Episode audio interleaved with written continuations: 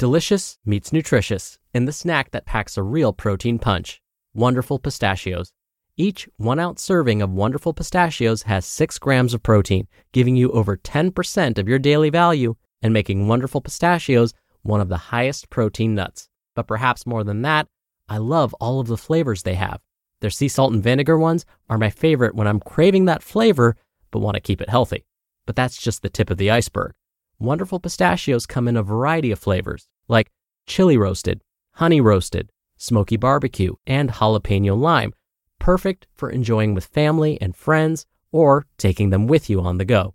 Whether you're a pistachio purist who loves cracking open every nut, or you prefer the convenience of no-shells pistachios, Wonderful Pistachios has got you covered. Grab Wonderful Pistachios and elevate your snacking game today. So fill up with a healthy snack when hunger strikes. Visit wonderful pistachios dot com to learn more. That's wonderful pistachios dot com. Have you ever noticed how a calm mind can really set the stage for a good night's sleep? That's the idea behind our new podcast, Good Sleep. Greg, our host from Optimal Relationships Daily, is here to help ease you into a peaceful night's rest with some positive affirmations. And these affirmations aren't just comforting, they can help ease anxiety and nurture positive thoughts, setting you up for true good sleep. So, press play on Good Sleep tonight, because a good tomorrow starts with a good night's sleep. Just search for Good Sleep in your podcast app and be sure to pick the one from Optimal Living Daily. It's another Q and A edition of Optimal Health Daily, episode twenty-one twenty-four, and I'm Doctor Neil Malik. Hey there, happy Friday and welcome to another Q and A edition of Optimal Health Daily, where I answer your health questions related to fitness, diet and nutrition, and lots more. You send in the questions and I answer them for you. Oh, and if you want a free copy of our Optimal Living Daily workbook, send in a question. The easiest way to do that is to email it to health at oldpodcast dot com. And with that, I'm sure you're excited to hear today's question, so let's get right to it as we optimize your life. Today's question came via email. Wanda writes, Doctor Neal, I'm a longtime listener and fan of many of the O L D podcasts. I'm a sixty-five-year-old woman who has recently had issues with high blood pressure. I've made many changes to my diet and also started doing cardio. I've lifted weights three days a week for at least five years. And really enjoy both the process and the results. I knew that cardio would be good for me, but disliked it so much that I had trouble making it a habit. I've been progressing with my workouts, and now my question is, what should I focus on? Increasing the duration of the workout? Increasing the resistance? Increasing speed? Is high-intensity interval training better? Since I dislike cardio, I want to be sure to focus on what will do me the most good in regards to high blood pressure and high cholesterol. Thank you for all you do. Thank you for taking the time to send in your question, longtime listener Wanda. I am thrilled to hear about your progress. What you've accomplished so far is not easy. So if you haven't already, I hope you've taken the time to give yourself a pat on the back. Now, you may have heard this term, muscle confusion. Now, I'll be clear here. Muscle confusion is not a scientific term. Instead, it's a simplification of a valid concept, forcing the muscles to adapt to new movements. A related term you probably have also encountered is muscle memory. Again, a simplified version of a real phenomenon. Our muscles can get used to doing the same thing over and over again, and it's a good idea to change your workouts to force your muscles to adapt. Changing your workouts, and therefore confusing your muscles, has a number of advantages, such as helping to prevent injury. Now, how is this possible? Well, again, when we repeat the same movement over and over, day after day, we can actually increase our risk for injury. There are a number of reasons why this may happen. For example, we may be so used to performing the same movement over and over again, we're not being mindful, and instead, we focus our attention on something else. As a result, we may get sloppy in our form, which can lead to injury. Repeating the same movement may also fatigue those muscles. So if we continue performing the same movement after the muscles are fatigued, that too may lead to injury. If we think about our overall fitness, and even the shape and size of our muscles, muscle confusion can be beneficial here too. Now let me stop for a moment and clarify something.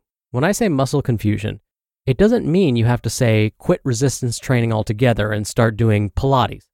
It can be as simple as this. When you're performing resistance training, perform the same move, but say use a heavier resistance and perform fewer repetitions of that movement. Or use a lighter weight and aim for more repetitions. Or you could try a different resistance exercise altogether, but one that uses the same groups of muscles. Or change the amount of rest time between sets of exercises. These are all ways to confuse your muscles and to continue making more progress. Now, there is a mnemonic device that certified trainers have to memorize. It's called the FITT principle, F I T T. This principle is all about muscle confusion, so stick with me here. The F in F I T T, or FIT, stands for frequency. This means that if you want to confuse your muscles and keep making progress, change the frequency of your workouts. If you normally perform resistance training three times a week, add one more day, or only go once a week. Changing the frequency doesn't mean you have to increase how often you work out. You could decrease it, and then on the other days, do something else. The I in FIT stands for intensity. If changing the frequency doesn't feel right, change the intensity of your workouts. Again, you could do this by having a longer or shorter rest period between lifts. So say after you perform an exercise, you normally rest for one minute before repeating that exercise. You could instead rest for only thirty seconds. The first T in FIT stands for time. So instead of exercising for forty-five minutes each session, increase the intensity and exercise for only twenty-one minutes. Manipulate the amount of time you spend on your workout, or like I said before, the rest time between sets. And the second T in FIT refers to type, or type of exercise. So instead of performing the same exercises using the same muscle groups, find other ways to exercise them. So when you really think about it, this FIT principle is all about muscle confusion. And again, this is a fundamental exercise physiology concept. All certified trainers need to know and understand this. So by mixing things up, it's going to force your body to adapt, which is what we want to have happen. All right, so what does this have to do with improving blood pressure and cholesterol? If you can incorporate, say, less rest time between sets of exercises, or basically increase the intensity of your resistance training sessions, you'll find that the workout now becomes sort of a hybrid cardio resistance training workout. You'll find that your heart rate will start to climb faster than it normally does, and you may not be able to use as much resistance. You'll have to go a little lighter. By shortening the rest time between sets of exercises, your muscles don't have enough time to recover, which means strength will suffer a bit. And Wanda, since you mentioned you don't like traditional cardio, this can help improve your cardiorespiratory fitness while keeping your strength training going. In fact, there have been a number of published studies looking at whether high-intensity interval training, or HIT, helps with reducing blood pressure and blood cholesterol levels. Multiple meta-analyses found that high-intensity interval training helps reduce both. Now, I do have some disclaimers. The first, check with your healthcare provider before making any of these changes to your workouts. Second, there is no need to perform high-intensity interval training every single day or during every single workout. As I said in the beginning, it's important to mix things up every once in a while to avoid injury or overtraining. So I would say, Wanda, in your case, a good place to start would be shortening the workouts, but increase the intensity. You can do that by taking less rest in between your sets. And again, congratulations on your progress so far, and I wish you continued success. Thank you so much for taking the time to send in your question, Wanda.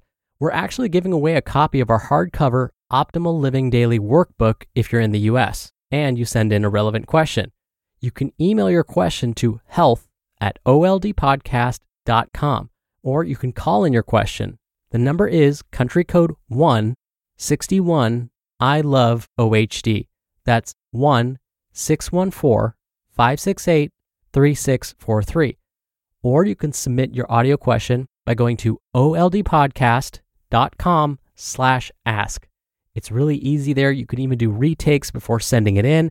And again, that's oldpodcast.com slash ask. All right. That's another Q and A of Optimal Health Daily. Thank you so much for listening every day and all the way through, and for sending in your questions. And I'll see you back here over the weekend where your optimal life awaits.